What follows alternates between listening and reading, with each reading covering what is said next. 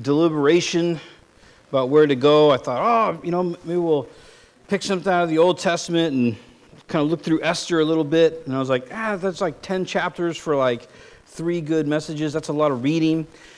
Not for me, for you. Um, not that I'm a big reader. That's not what I meant to imply. I'm not off to a good start.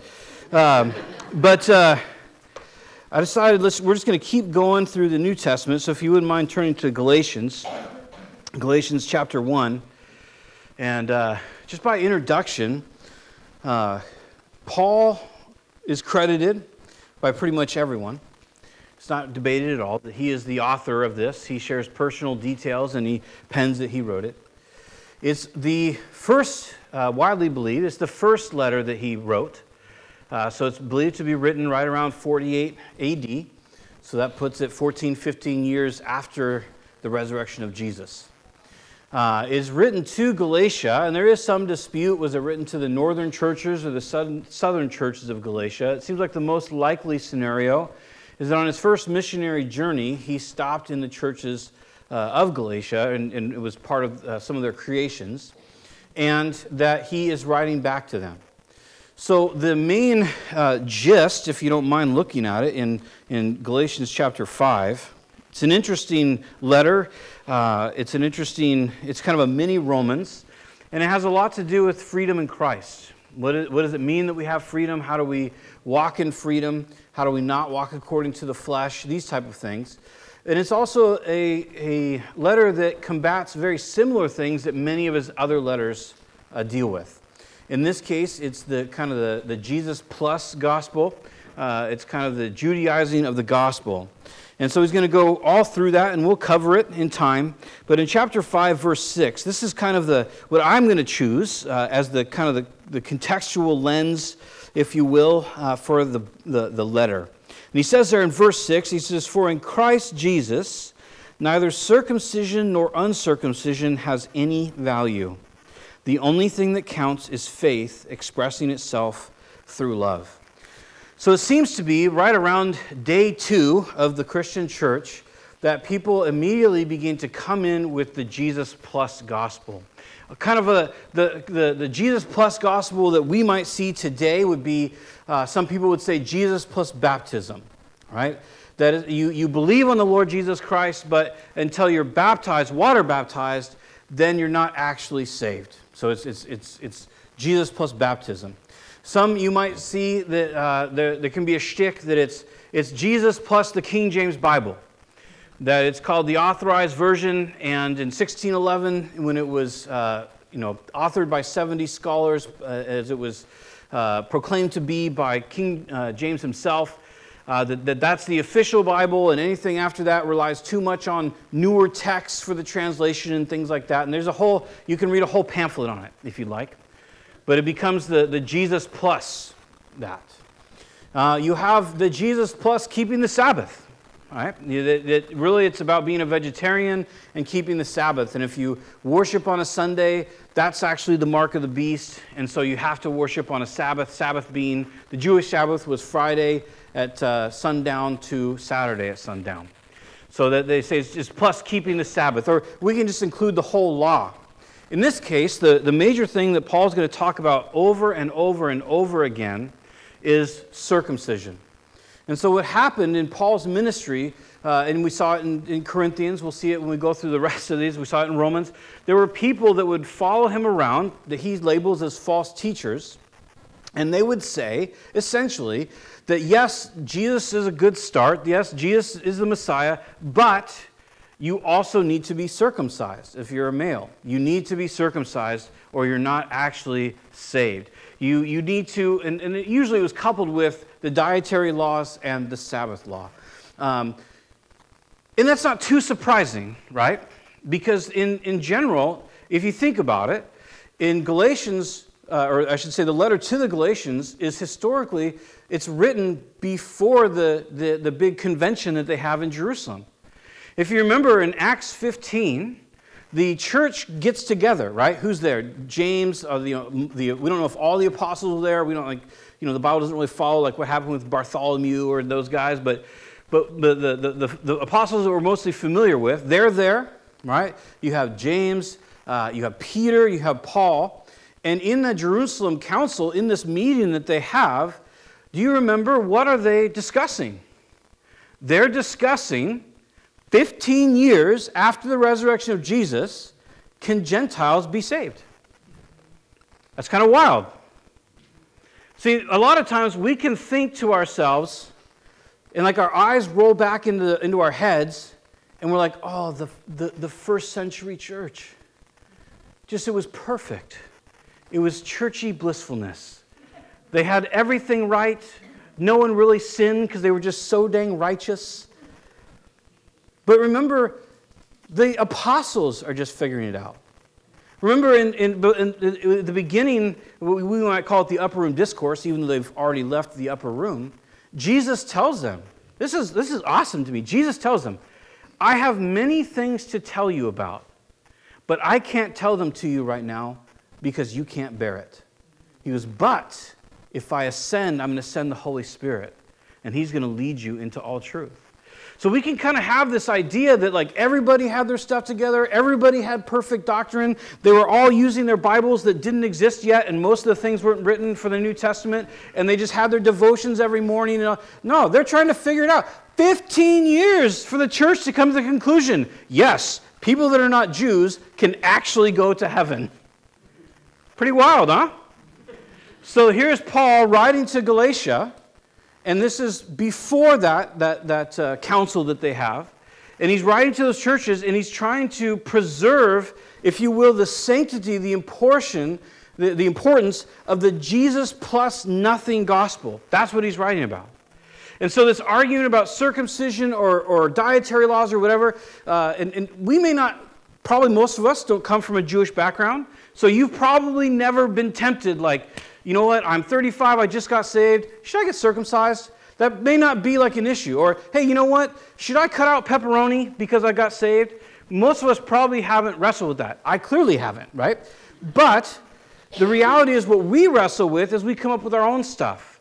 And, and, and, it can come from a good place, right? But our stuff typically is like, well, you get saved, but then you, you, you have to have a good devotional life.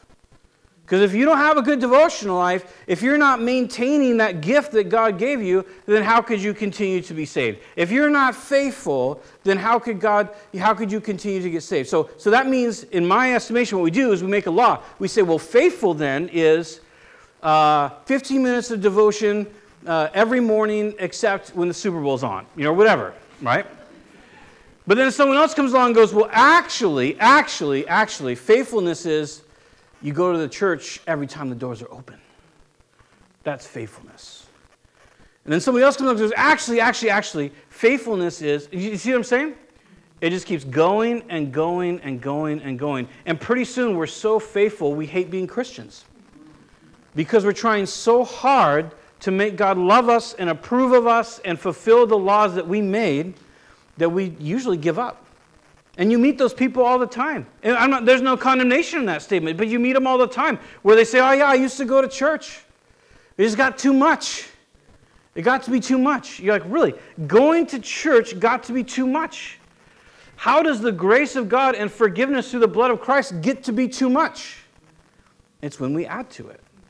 That's how it gets to be too much. Now, am I saying there's no faithfulness or no call? No, I'm not saying that. What I am saying is that as soon as we attach anything outside of the blood of Christ to salvation, we make it a works based gospel. And so, one of the things that Paul's going to say here, he says, this is no gospel at all. That's not even a gospel. To say that it's Jesus plus something, it's not good news, right? That's what the word means. Good news. He says, if you add anything to how a person is righteous before God, then it's not good news anymore. In fact, this is one of his most passionate letters. In chapter 5, he's actually going to say, This is in the Bible. In chapter 5, he's going to say, Hey, those guys that are telling you to be circumcised, I wish when they get circumcised, they wouldn't stop at their foreskin. That's in the Bible. It's kind of wild. Not something you usually typically hear on the old Sunday morning, is it? What'd you learn at church today? Well, that is what Paul says about this addition of circumcision to the gospel. He says, I wish this, he says, I wish they'd cut it all off. They'd emasculate themselves. because it, they're, they're, this is how terrible of an idea this is. So Paul is very, very passionate about this. And, and it's, we can see that from the very beginning, they call the, the terms typically as Judaizers, people that they're Jews that either we don't know entirely how they came to that conclusion, but came to a conclusion where they said, well, you, you need all these extra things to actually be saved. And so Paul's saying, no, that is absolutely not the case. So this, this, the letter is most likely written from Antioch, um, not Antioch like we might think of it uh, near Jerusalem, but Antioch of Syria. Uh, so he's, he's, probably writing from Syria. we know that when he visited Galatia, he was suffering some sort of illness. We don't know what the illness was. We do know, however, that in the end of the, ver- excuse me, the end of the uh, letter, when he's addressing them, he says, he's asking them why they're rejecting him now and rejecting the gospel that he has for them now. He says, Because I know that when I was there, you were willing to gouge out your own eyes, and you would have given them to me if you could have. So, evidently, there was something wrong with his eyes. He was having some sort of issues, and they received the gospel and they loved him for the gospel, for the, the good news that he was sharing that they were willing to, to pluck, you know, obviously it's a uh, hyperbole, but they're willing to, to do anything for him because they loved him. So this is kind of the backdrop where he shared the gospel, they've got saved, they embraced it, but people came along just like they do in our lives, and unfortunately sometimes just like we do in other people's lives, and they said, no, no, no, no, no, it's Jesus plus something else. So that's where we jump in, and Paul says, here's the thing.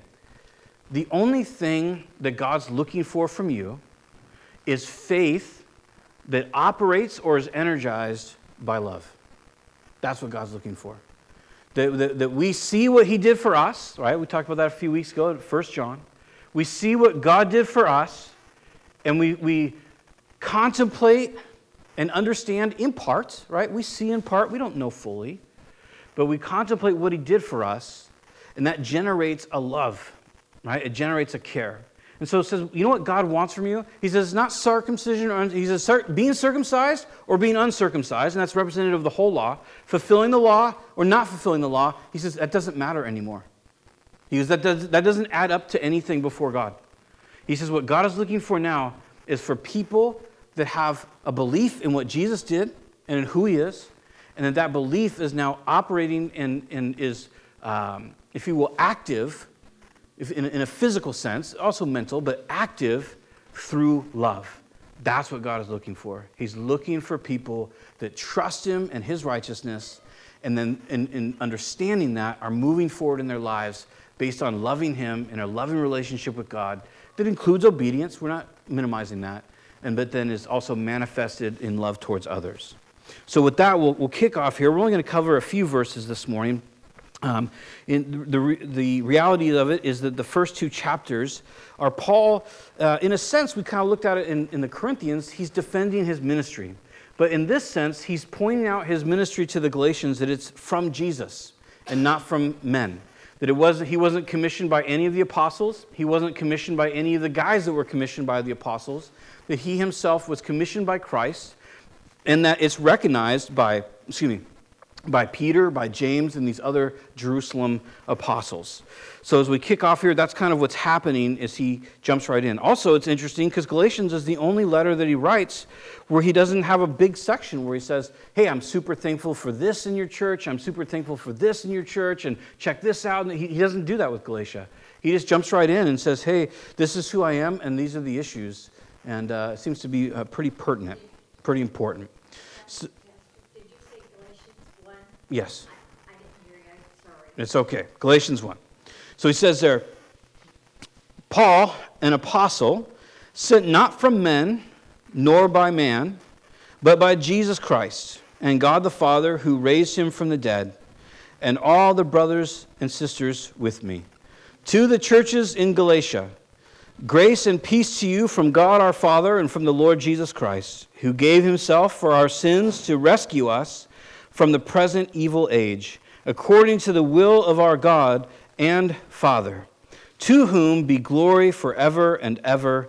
Amen.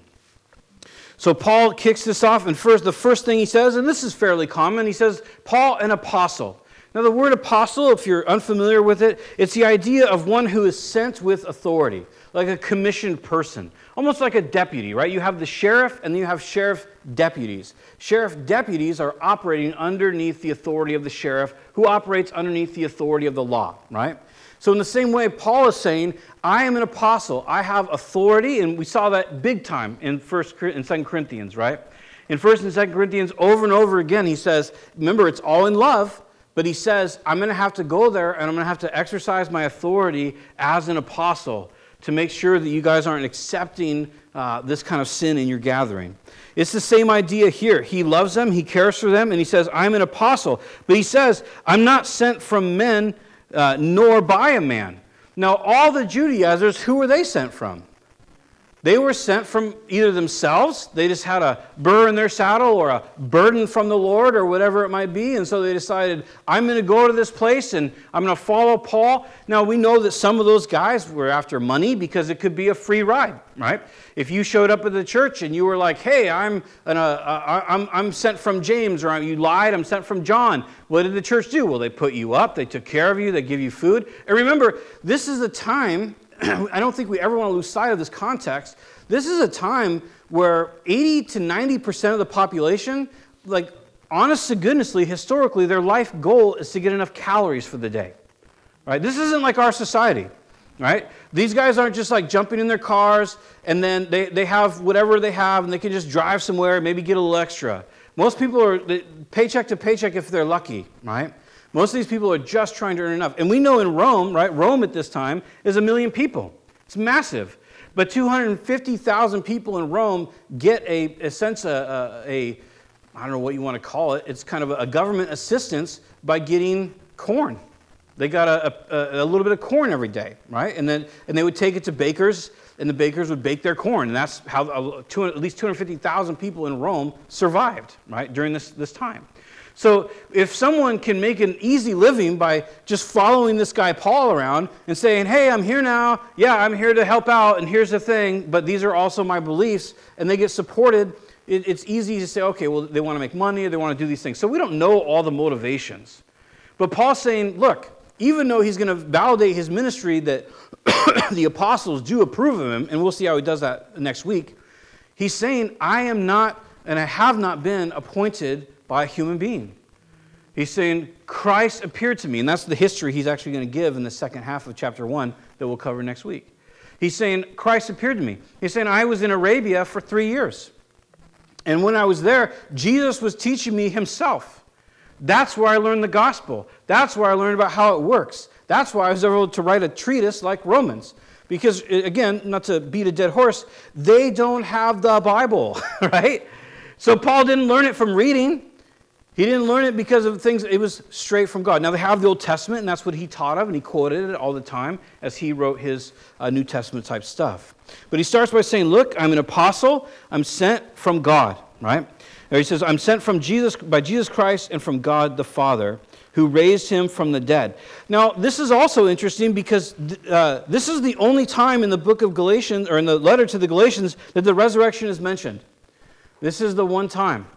And it's, Paul here is pointing to, again, to his ministry and, if you will, the. Uh, it's, it's, I, taking a shot would minimize it. He's not taking a shot at Gnostics, but he's, in a sense, slipping in truth that is contrary to Gnostics. And so he's saying, I was sent by Jesus Christ. Jesus Christ who was resurrected from the dead, right? Because there was also, not only is there legalism that's being passed around, there's a whole other idea that's being passed around, kind of a spiritualist idea that all matter is evil. So, therefore, this is kind of a philosophical idea of the day. All matter is evil. And so, therefore, if all matter is evil, Jesus could not have been in a body. So, Jesus wasn't in a body, he was never bodily resurrected, right? So, it was kind of a philosophical argument to the resurrection of Jesus. And so Paul's saying, look, the same Jesus that was raised from the dead by the Father is the same Jesus that sent me and gave me the gospel that I'm sharing with you. All right? Excuse me. He goes from there and he says, and all the brothers and sisters with me. Now, your, your uh, Bible may say brothers. Uh, it's a difference between Delphi and Delphos in the Greek. Um, that sounds much more impressive than actually looking at it. It's pretty bland. The point is, it, it, the, the word there is a word in Greek that is like the family, the brothers and the sisters of the family. So if you're wondering, like, well, why does the NIV, and I'm, I'm addressing this because I've heard it. I've heard people say this. Well, the NIV tries to use these pronouns because it's trying to pander to whatever person. No, it's using those pronouns because the board of directors of the NIV decided that when they use the word uh, Delphos in other places, that this is what it means. And so it's an inclusion. I like to use it because there is a lot of people that come off the street and think, oh, the Bible hates women and, the, and Paul hates women and these type of things.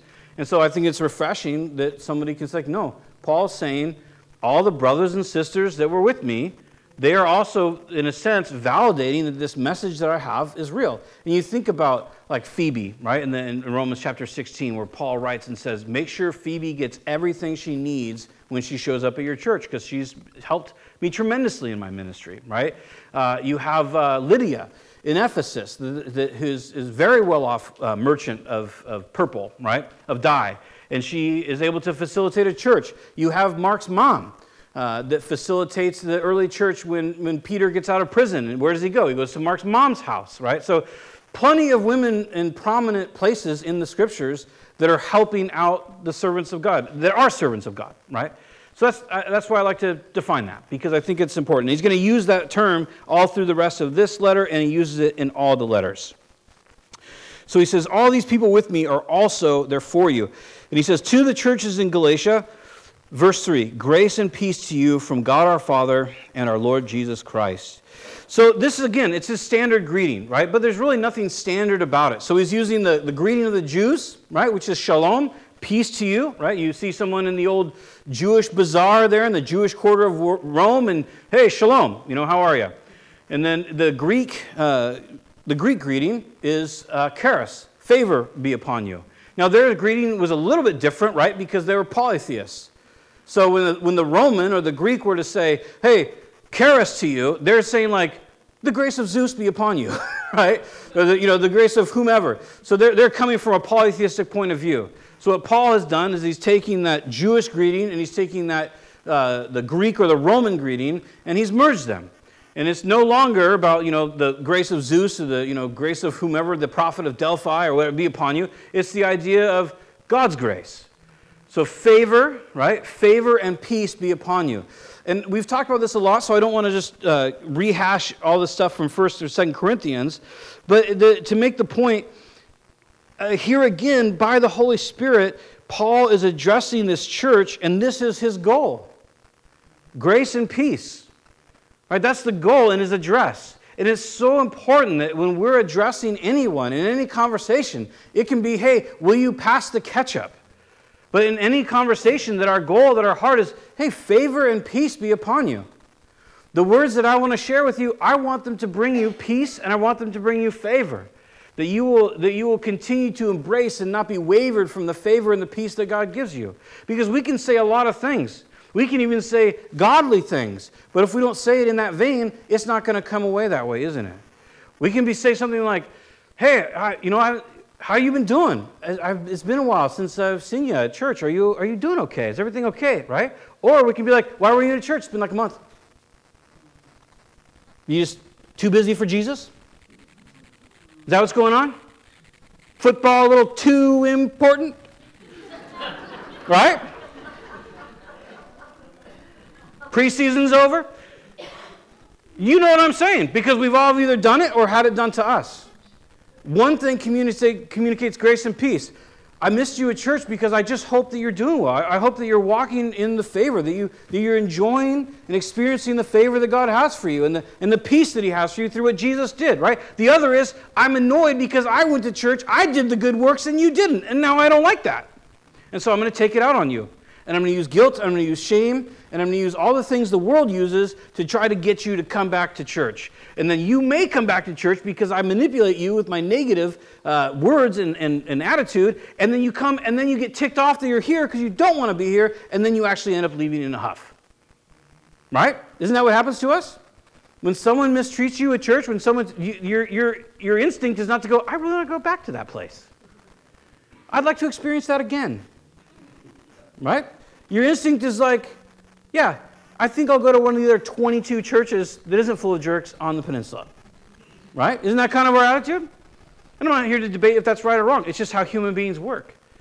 So I, I, don't think we want to leave out the fact that when Paul uses this greeting, it's inclusive to every, every people group that he's writing to. I know inclusive is a scary word for us, but it's just, it's, he, he's just trying to outreach to everyone that's going to read this.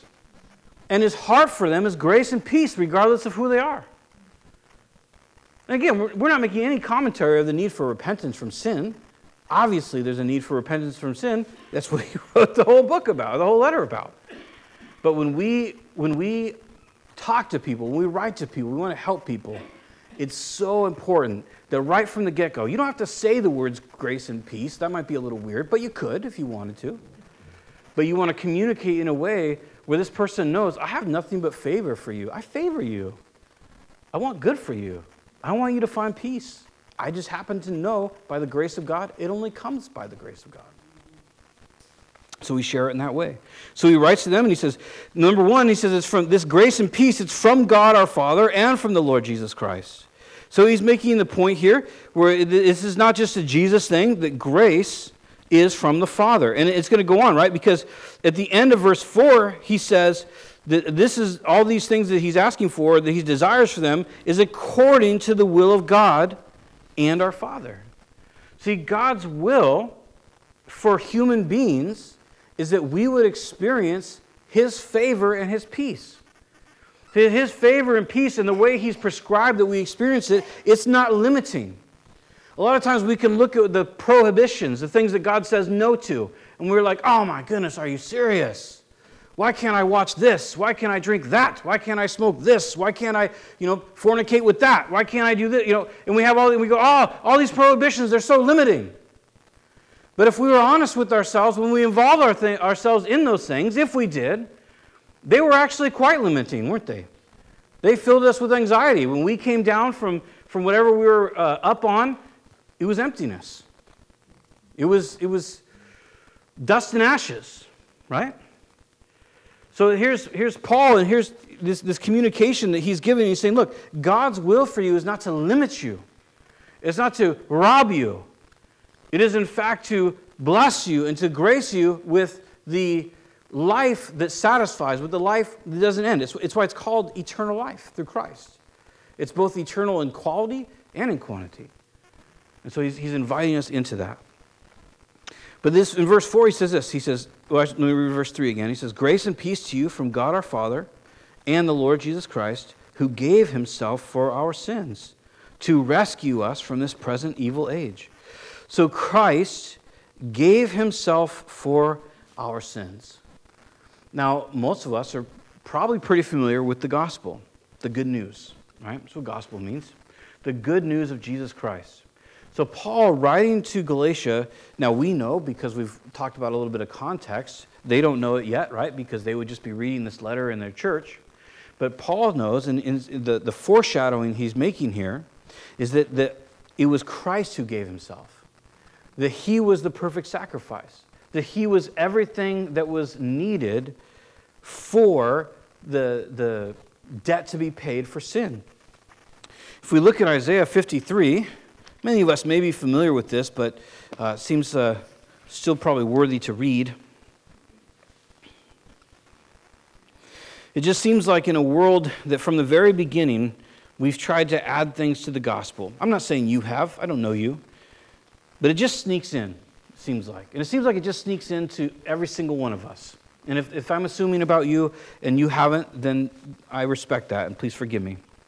But I think many, many, many of us have a closet legalist inside of us that just says there's no way the grace of God can be enough. There's no way that it could actually be a gift. There's no way that, that God's judgment upon Jesus is actually what forgives me. It has to be something else. But that's what we're taught.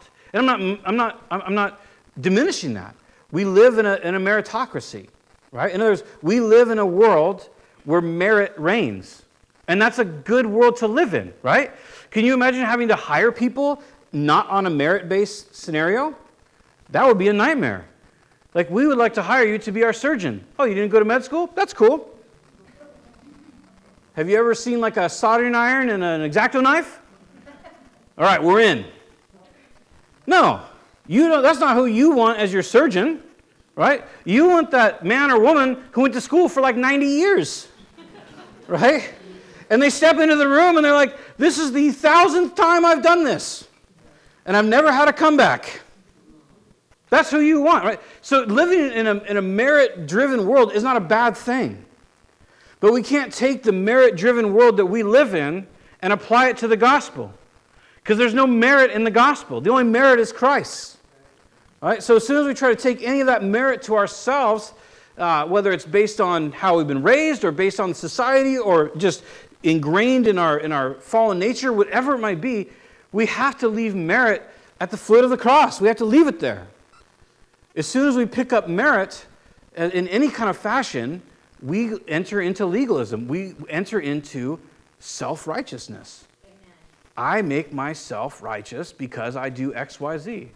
And the only practical application to that is if someone isn't doing X, Y, Z, well, then clearly they can't be righteous like me, right? That's always the, that's the aftermath of that. So if it says that Christ gave himself for us, there's a, a, great explanation here. There's a lot of good explanations, but this really brings kind of a, a bird's eye view of what was going on between the Father and between Jesus and between us. And so Isaiah writing, and, and I'd like to draw attention to the fact that number one, this is in past tense. It's it's a prophecy that was given hundreds of years before Jesus was even on the earth and it's in past tense. I'd also like to note if you're, if, if, you're new to the Bible this morning, it can be tempting to go, well, gee whiz, somebody wrote something on page 896 and it came true on page 1425. That's not very hard to do in a book, right? I'm a fan of fantasy books and I've read The Wheel of Time, and there's tons of prophecies about what's going to happen. But it was all written by the same guy over the course of like, well, that's not entirely true. The last three books were written by some other guy. But anyway, because he died. But the point being is that the Bible is, is 66 books written by 44 authors over the course of, I don't know, what, 2,000 years? Later, 2,500 years? So when one guy writes in Isaiah, or when one guy writes in the Psalms, the Psalms is a good example, Psalm 22, where you have David writing about the crucifixion, exactly what happens physically in crucifixion in Psalm 22, 600 years before the Persians invent it, and another three or 400 years before the Romans decide to adopt it. So when Psalm 22 is written, it's written before anyone even knows what crucifixion is. And it's the same what we have here. This is not someone, the same author that wrote this, and then later on was like, oh, okay, that's right, I wrote that. Who has some like big weird board with ribbons going everywhere at his house. This is the Holy Spirit. And it's written in, in past tense, hundreds of years before Jesus would even be on the scene. Jesus couldn't even, if he was just a man, he couldn't even try to have fulfilled these things. There was no way to arrange it. And so here's this prophecy that's given by Isaiah, and he, he makes the point, we'll, we'll read the, from the beginning there in 53 1. He says, Who has believed our message? And to whom has the arm of the Lord been revealed? He, that is the Messiah, he grew up before him, that is the Father, like a tender shoot and out of a root, uh, excuse me, and like a root out of a dry ground. He had no beauty or majesty to attract us to him, nothing in his appearance that we would desire him. He was despised and rejected by mankind, a man of suffering, a man familiar with pain, like one from whom people hide their faces. He was despised, and we held him in low esteem. Isn't that interesting? Well, I don't want to spend too much time on this, but it, it's interesting that like all those pictures of Jesus being like this ripped dude on the cross, who he's like the Fabio of saviors or something. It says that he was not attractive. He, he looked like someone that most of us would want to turn our eyes away from. He wasn't externally, he wasn't, you know, a hot guy. He was a Jewish dude that bumped around Rome, or a Roman uh, occupied Judea. And when people looked at him, they despised him. It's pretty wild to me. So he goes on from there, and he said, after his physical description, he says, Surely he took up our pain. So, what does it mean that Jesus came for our sins? Surely he took up our pain and he bore our suffering. Yet we considered him punished by God, stricken by him and afflicted. But he was pierced for our transgressions, and he was crushed for our iniquities. And the punishment that brought us peace was upon him, and by his wounds we are healed. Obviously, there's a lot in all of these. You know, it's interesting because notice he says, But he was pierced for our transgressions and he was crushed for our iniquities. So there's, there's three words in, the, in Hebrew, and there's actually three words in Greek in the New Testament for sin, for what we would just call generically sin. Trespasses is like the idea that you ventured where you shouldn't have gone, right? Just like we have no trespassing signs. It means you, you can't go there. You shouldn't go there. You don't, you don't belong there. That's what a trespass is. A trespass is like the idea that uh, you wandered onto your neighbor's land and you ripped off one of their goats or something. That would be a trespass. Uh, and there, and there was a, there's a sacrifice. You had to return the goat, and you had to actually return 20% more of its value. Right? That was the Levitical law on something like that, on a trespass like that. And then you would go to, uh, you would, you would go to uh, the priests and sacrifice um, for a sin offering. Right? And it's kind of interesting how that would all work. But anyway. Um, when it says here iniquity, which is the word avon or avah, when it says the word iniquity, uh, David uses this word in the Psalms, and it's often translated the high handed sin. You know, we, we have that saying, like, talk to the hand, right? So the iniquity is the idea of its rebellion. That no, I'm not going to do that. So you have trespasses, and then you have another word that kind of means to trick or to deceive someone and then you have iniquity. Uh, and it literally, actually, iniquity literally means uh, perverse or bent. Is what, and that's why you see uh, all over the place. Like, for example, John the Baptist, when he's saying, Repent and make straight the paths of the Lord, that's a play on the Hebrew word iniquity, meaning stop having bent ways and make a straight path. You'll see in the Old Testament, many of the prophets say uh, their iniquity will be upon their heads. You're familiar with that? And that's the idea that, that this, this perversion, this bentness, it gets so bad that it crushes the individual. Okay? So that's what uh, uh ava or avon is. So the interesting thing about iniquity is there was no, uh, there was no sacrifice in the Old Testament or the Old Covenant law to bring for committing iniquity. Does that make sense? There was a lot of ones you could bring, but there was no sacrifice for iniquity. In other words, you, you couldn't be like, yeah, you know what? I knew I shouldn't have uh, hit that dude. I knew, I just, I, or whatever, fill in the blank. I knew I shouldn't have ripped that person off, or I knew, I just knew it. Yeah, God was speaking to me, and I, and, I, and I just did it anyway. That's iniquity. It's rebellion. I had said there, so there was no sacrifice for that. And you have the, the, Yom, the day of Yom Kippur and stuff like that. But the point is, iniquity was always only forgiven by the coming blood of Christ. That's the only way that iniquity could ever be forgiven. But here's the deal He was crushed for our iniquities. So if if iniquity is directly going against God's law in a rebellious spirit, Christ took that for us. See, we can start to think like, well, if a person rebels, then, you know, mm, I don't know. I don't think they get to stay saved. That's weird because the Bible says that all of our rebellion and our iniquity, that Jesus was crushed for it. So, in the idea that he was sent for our sin, he completely paid for and, and adjudicated our sin away. 100%.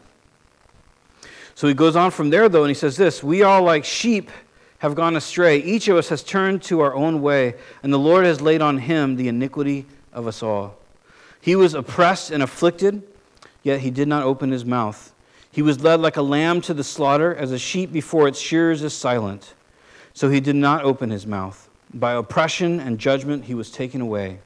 Yet who of, the, of his generation protested? In other words, he's making the point here that it, it, was, a, it was a mock trial. It was, there was no justice in it. It was ridiculous, but no one was there to raise a, to raise a voice or a hand to say, oh, you should stop. He says, For he was cut off from the land of the living. For the transgression of my people he was punished. He was assigned a grave with the wicked and with the rich man in his death though he had done no violence, nor was any deceit in his mouth. And that was fulfilled, right?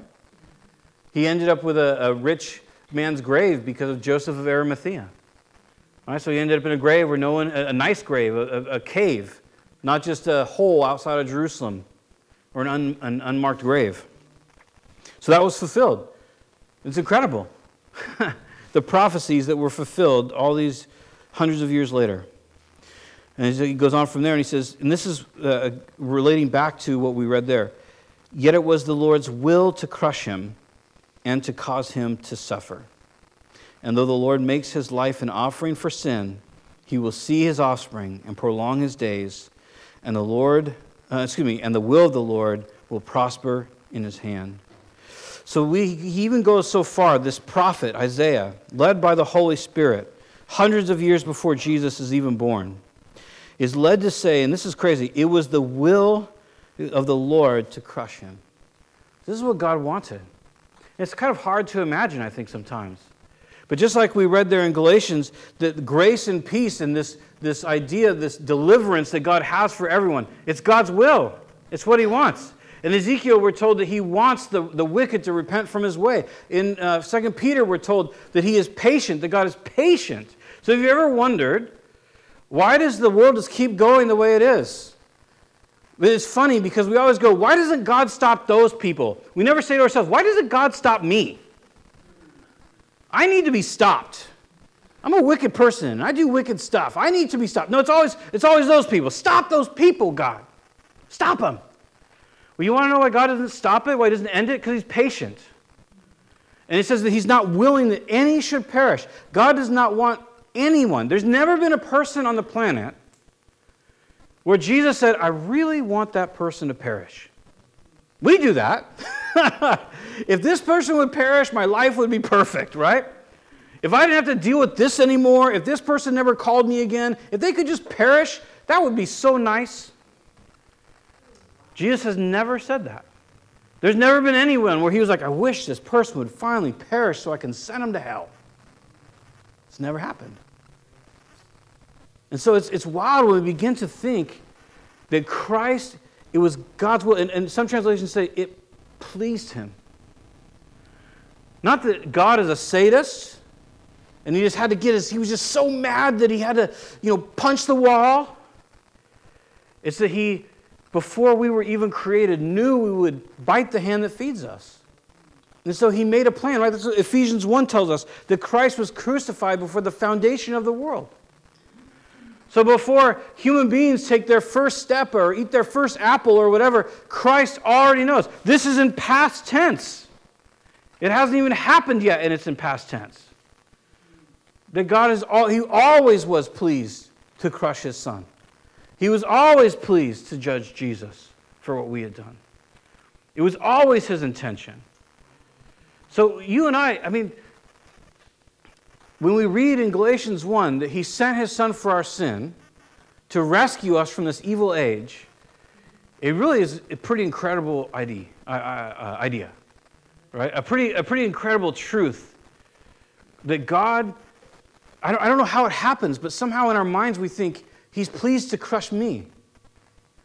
He's pleased to thwart me. He, in fact, it even tells us in Lamentation, it does not please a man, it does not please God to thwart a man in his way. Like God doesn't get kicks from, he's not like the gods of Olympus that toy with mortals' lives, right, in mythology. He's the God who loves and the, the God who cares and the God who has a plan to deal with sin. And he always did, and he executed it perfectly. So that whoever calls upon the name of the Lord shall be saved and continue to be saved and to continue to walk with God. That's what he did. And, and, and this was always his will. He wanted to do this. So it's, it's a pretty incredible thing. We begin to break it down to think God wants to save you. And if you've received him as, and, and, and, you know him this morning, that you're saved this morning, that's what he always wanted for you. And he's so glad that you're saved. He's so glad that you're learning to walk with Him and to be with Him. He's so glad that you're learning what obedience is. He's so glad that you have His, His Holy Spirit to lead you, to guide you, to comfort you. So, why all this bad stuff? When uh, uh, there's a lot of reason.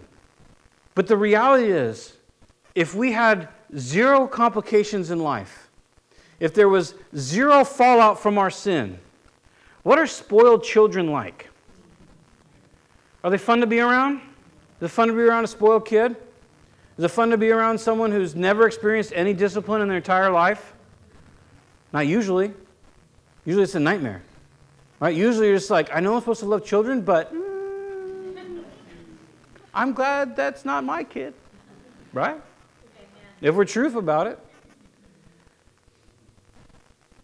the, the evil and the difficulties that occur in this life remind us of what he said in Galatians 1. This is, this is something, we, man, it's huge.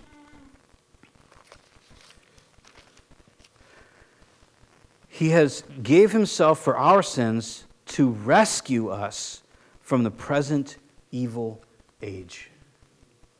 The age, and it's the, it's the word ion or aeon. It's translated forever quite a few times. It's the idea of this, the time that we live in. If you're a dispensationalist, it would be this New Testament dispensation, the last age until Christ comes, right? Or the church age. This is an evil age. And it's hard for us to see sometimes because most of us have pretty decent lives, right? Most of us are probably going to go home to a roof over our head. And if you're not, come talk to us because we'd love to help you. But most of us are probably, we're going to get tacos, right? And then if we want, we'll probably eat again tonight, right? And then if we want, we might get up and uh, raid the fridge at 11, right? I don't know about you, I have four pairs of pants. I have four pairs of pants. I could wear any of those pairs anytime I want. I have a pair of shoes for working in the yard. And I have a pair of shoes that I can wear to church. I have flip flops. They're just shoes simply for comfort. To think that, that we have lives like this, it's absolutely incredible. It's, it's just nuts. And if you go look in our fridges, most of us is probably not rice and corn with maybe a sweet potato or something in there. I don't know about you guys, but we have those, you know, probably going to cause us cancer but not make us fatter ice drinks, right? They're full of flavor. I love them. I don't drink the well water that I have that tastes like iron. Like, we have incredible lives, incredible lives. But you know what comes along and reminds us that these lives are temporal? Cancer. I've met people, there's a lady, she doesn't go to the church anymore, they moved away. She had a massive stroke during that huge storm in 07. Massive stroke. The fire district uh, couldn't get, they couldn't get a, a, a helicopter up. The, it was too windy for the fixed wing to fly. And so she ended up getting ground pounded all the way to like, it was some far east. It, was, wasn't even, uh, I think, the, the cath lab here at Emmanuel or whatever it is. And so she lost a bunch of skills. She had to relearn how to, they actually had a, she said they had a, like a fake kitchen and a fake bedroom and all these different things at the hospital. She had to relearn how to fold towels, relearn how to, how to use a stove, relearn some speech. And we were just talking about it one day because she didn't really like to talk a lot because she was embarrassed because she would forget words, and so she didn't really talk a lot in public and stuff like that. She's a neat lady. They had us over for dinner a couple times. And she said, one time she said to me, she goes, You know what, James? She goes, I wouldn't trade that stroke for anything in the world. She goes, Because I've experienced Christ so close to me when I was in that fake kitchen. And I, I experienced his comfort like I've never experienced it before. Because it was just incredible. Because I wouldn't trade that stroke for the world. So, why? God is able to use all things together for good. And the more we try to escape bad, in, in a sense, like not, like, like, like pull away from it, it's, it just doesn't work. So, what is this evil age? I mean, overall, the evil age, it can be a term that's used in the Bible for uh, like, um, this world. It's also translated, translated world sometimes. The, the, like, for example, that uh, Satan is the God of this world, right? He's the God of this age. Um, the whole world lies in the arms of the evil one, out of 1 John. So there's this idea that it's not just, it's, it's not just a timeline, but it's, it's when and where and, and kind of the wind, the, the pattern of this world. That's what he's saying. That he rescued us from that. And we have to understand it's, it's, we can enjoy things, right? Money is not evil. It's fine to enjoy money, but it's not, it's not supreme. I was reading this week, and I'm not just trying to harp on money, but I just was in my own, um, oops, my own private times. I was, I was just reading in Job because uh, I read Job a long time ago, and it just seemed really confusing to me because it's like four dudes talking, and like three of them are wrong, and one of them is right. So it can be a little bit of a confusing book because you're like, well, I feel like he's making some good points, but then Job says he's a moron. So I'm not really sure. You got to love Job too, because when he's talking to his friends, he literally he addresses one of his friends and he says, "I understand that wisdom will die with you, but you should listen to me." You're like, I feel like I shouldn't say that, but I like that he did. so, he's just what Job. He's talking about. His friends are like, "Dude, you got to repent. That's why all this bad stuff is happening." And Job's just like, "No, it's not." It's happening. I don't even know why it's happening. I just want it to stop. That's basically what Job is saying for like 20 chapters. But he says there in verse 24, if I put my trust in gold, or said to pure gold, You are my security. If I have rejoiced over my great wealth, the fortune of my hands had gained, then these would be sins to be judged. For I would have, I have been, I would have had, I would have been unfaithful to God on high. And this just kind of hit me this week. Just for me personally, I'm not making any commentary on anybody else's life. But it's like, do I ever look at gold and say, You are my security? It's an interesting, interesting idea. Do I ever look at gold and say, I rejoice in my great wealth, the fortune my hand has gained? Is that how I look at wealth? Because he says, if I did that, he goes, I'd have to repent. This is Job, not one of his weird friends.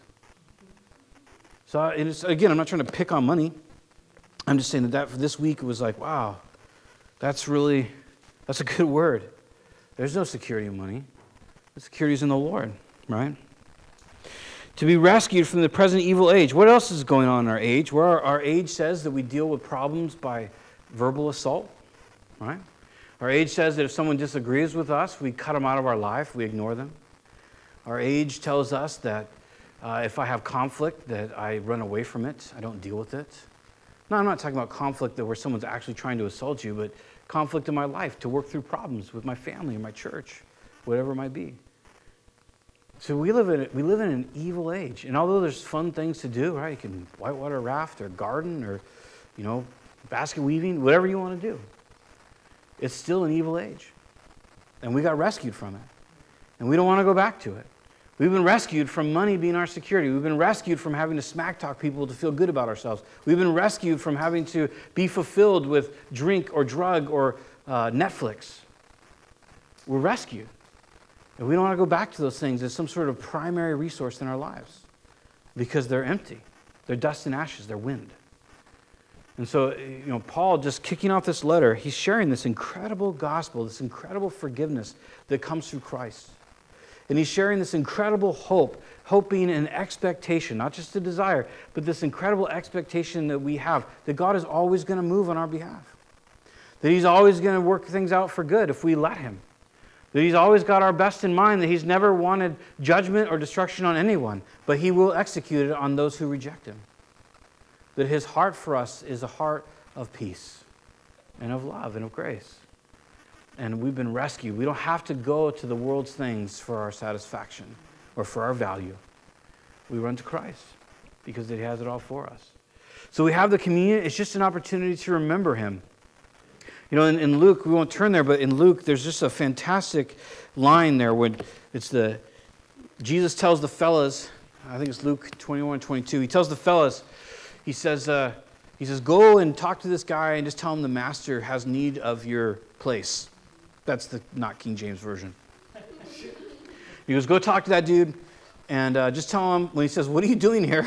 Why are you in my house? Just tell him that the master has need of it. And uh, which would take some faith in itself. But they do that. And so they go and they prepare uh, the, the, the Passover, right? And so for every Jew for all time, what did the Passover represent? It represented God's deliverance of Israel out of Egypt, right? It was a celebration of the blood of the lamb, that they, that they put the, the blood of the lamb on a doorpost. It is a remembrance. Remember, they have to eat it with bitter herbs. They have to eat it dressed with their walking staves in their hand, staves in their hand.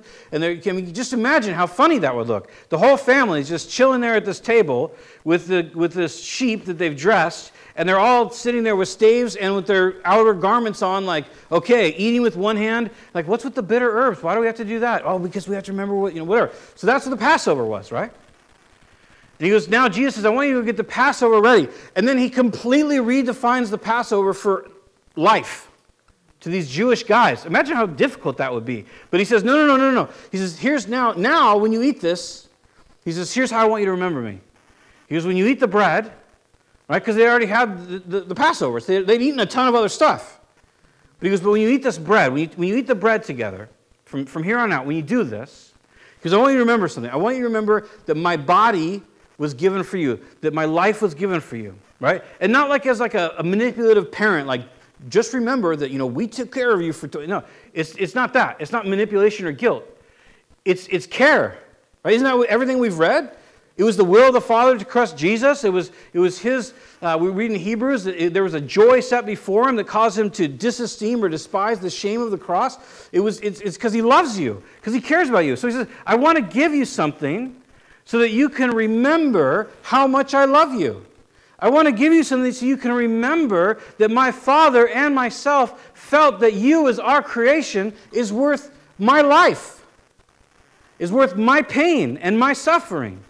I want you to remember that my whole existence on this planet, in this likeness of sinful flesh, as Hebrews tells us, it was for you. It's a time of rejoicing, it's a time of thankfulness. It's not a time of, of guilt or of shame or concern in that sense. And then he says, when you, when you drink the wine, when you drink this cup, we have grape juice. Uh, he says, Look, I want you to remember this new covenant I'm making through my blood. That might seem a little weird for us, right? Because we're common variety Gentiles. But as a Jew, that was a huge point. Because they had always sacrificed animals, right? Bulls and goats and pigeons if you're poor, right? You, they, they, they give animal sacrifice. And again, this is so key because in, in the Old Testament, the word that's used is, is uh, uh, atoned, right? That, it, that, that that blood of bulls and goats, it atoned for sin. It literally means in the Hebrew, it's smeared. It's smeared over sin. And we know from Hebrews that the blood of bulls and goats, it never forgave sin. It never did. People were always based on, even though they're making animal sacrifices, the animal blood atoned for sin, it smeared over sin, it covered sin. But those sacrifices always looked to the forgiveness of Jesus' blood. And so he says, Now I'm changing this. It's not about the blood of the literal lamb anymore. You don't go to the law anymore.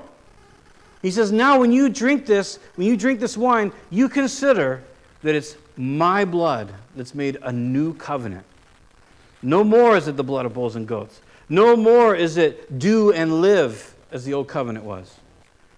Now it's trust me. Now it's receive what I have for you. So the, the whole point of the communion is not a, a somber time of, oh man, I just hope I don't die like Corinth. It's the idea of remembrance. Thank you, Lord, that you loved me. Thank you, Lord. It was, it was, Father, it was your will to crush your son for me. That's just, that doesn't, I don't know about you, but I don't know how to explain it, but there's like this little mental block portion in my head where I think it, and I'm still just like, mm, just because your scripture says it everywhere, I'm not really sure about that. There's like this little token of unbelief, like I can't, can't quite get it out of my mind. But it's the truth. It's what the scripture says everywhere. There's no place where it contradicts that. There's no place where it's actually like, well, actually, mm, you need to try really hard too. It's all just based on the blood of the Lamb. That He forgave sin by His blood, and He's got a new covenant for us. And that new covenant is based on, as all the covenants are, His love and His desire for human beings. Now, Paul warns us, and he warned the Corinthians. There's a context there because they were getting drunk at the potlucks, and then they would have communion, and they would partake drunk after despising poor people and a lot of other weird stuff. And he makes the point to them that you need to consider your life. He says to Corinth, he says, the reason people are dying in your church because you're partaking unworthily. So that's pretty heavy, right? That's a pretty heavy idea. But Paul gives them a very easy remedy. He says, just examine your heart. And he says, if there's, if there's something in your life where you can acknowledge, I need to sin, then deal with it, repent of it. He says, repent of that. And, and then he says, and so eat. The emphasis in the Greek is, yeah, just repent and then eat, partake, be part of this. Not, oh, you better take a month off and you better, you know. No, the emphasis is like, be honest with God and then remember how much He loves you and remember the deal that He made with you through His blood, that He would save you by faith. And so we just have that opportunity. So the worship team's going to come up and uh, sing a couple of songs, and we get to sing along with. And I just encourage you, if you're new with us, we try to do like a rotation thing where you come up this way and then around the back. Otherwise, it just crazy. Um, but uh, just to take an opportunity to consider ourselves, consider our souls, and remember Him and proclaim His death until He comes, as He says there in 1 Corinthians 11. Father, thank you for your great kindness to us. Thank you for the gospel, the good news. Thank you for uh, using our brother Paul, speaking through our brother Paul. Thank you that these words were successfully preserved for uh, 2,000 years. So we get to read them today. Lord, thank you for your loving kindness to us and how you've been so generous to us. We acknowledge, Lord, you've never done something wrong, it's never happened. And Lord, we thank you for our sufferings. Thank you for our difficulties. Thank you for having mercy upon us when we've brought it upon ourselves. And Lord, thank you for letting us bear the consequences sometimes when we brought it upon ourselves. But Lord, we, we praise you that your, that your will is that none should perish, that your will was to crush your son for us, and that your will is that we would have fellowship with you. And we look forward to that now and really once we see you, how you really are. So thanks, God, for being good to us. We appreciate it in Jesus' name. Amen.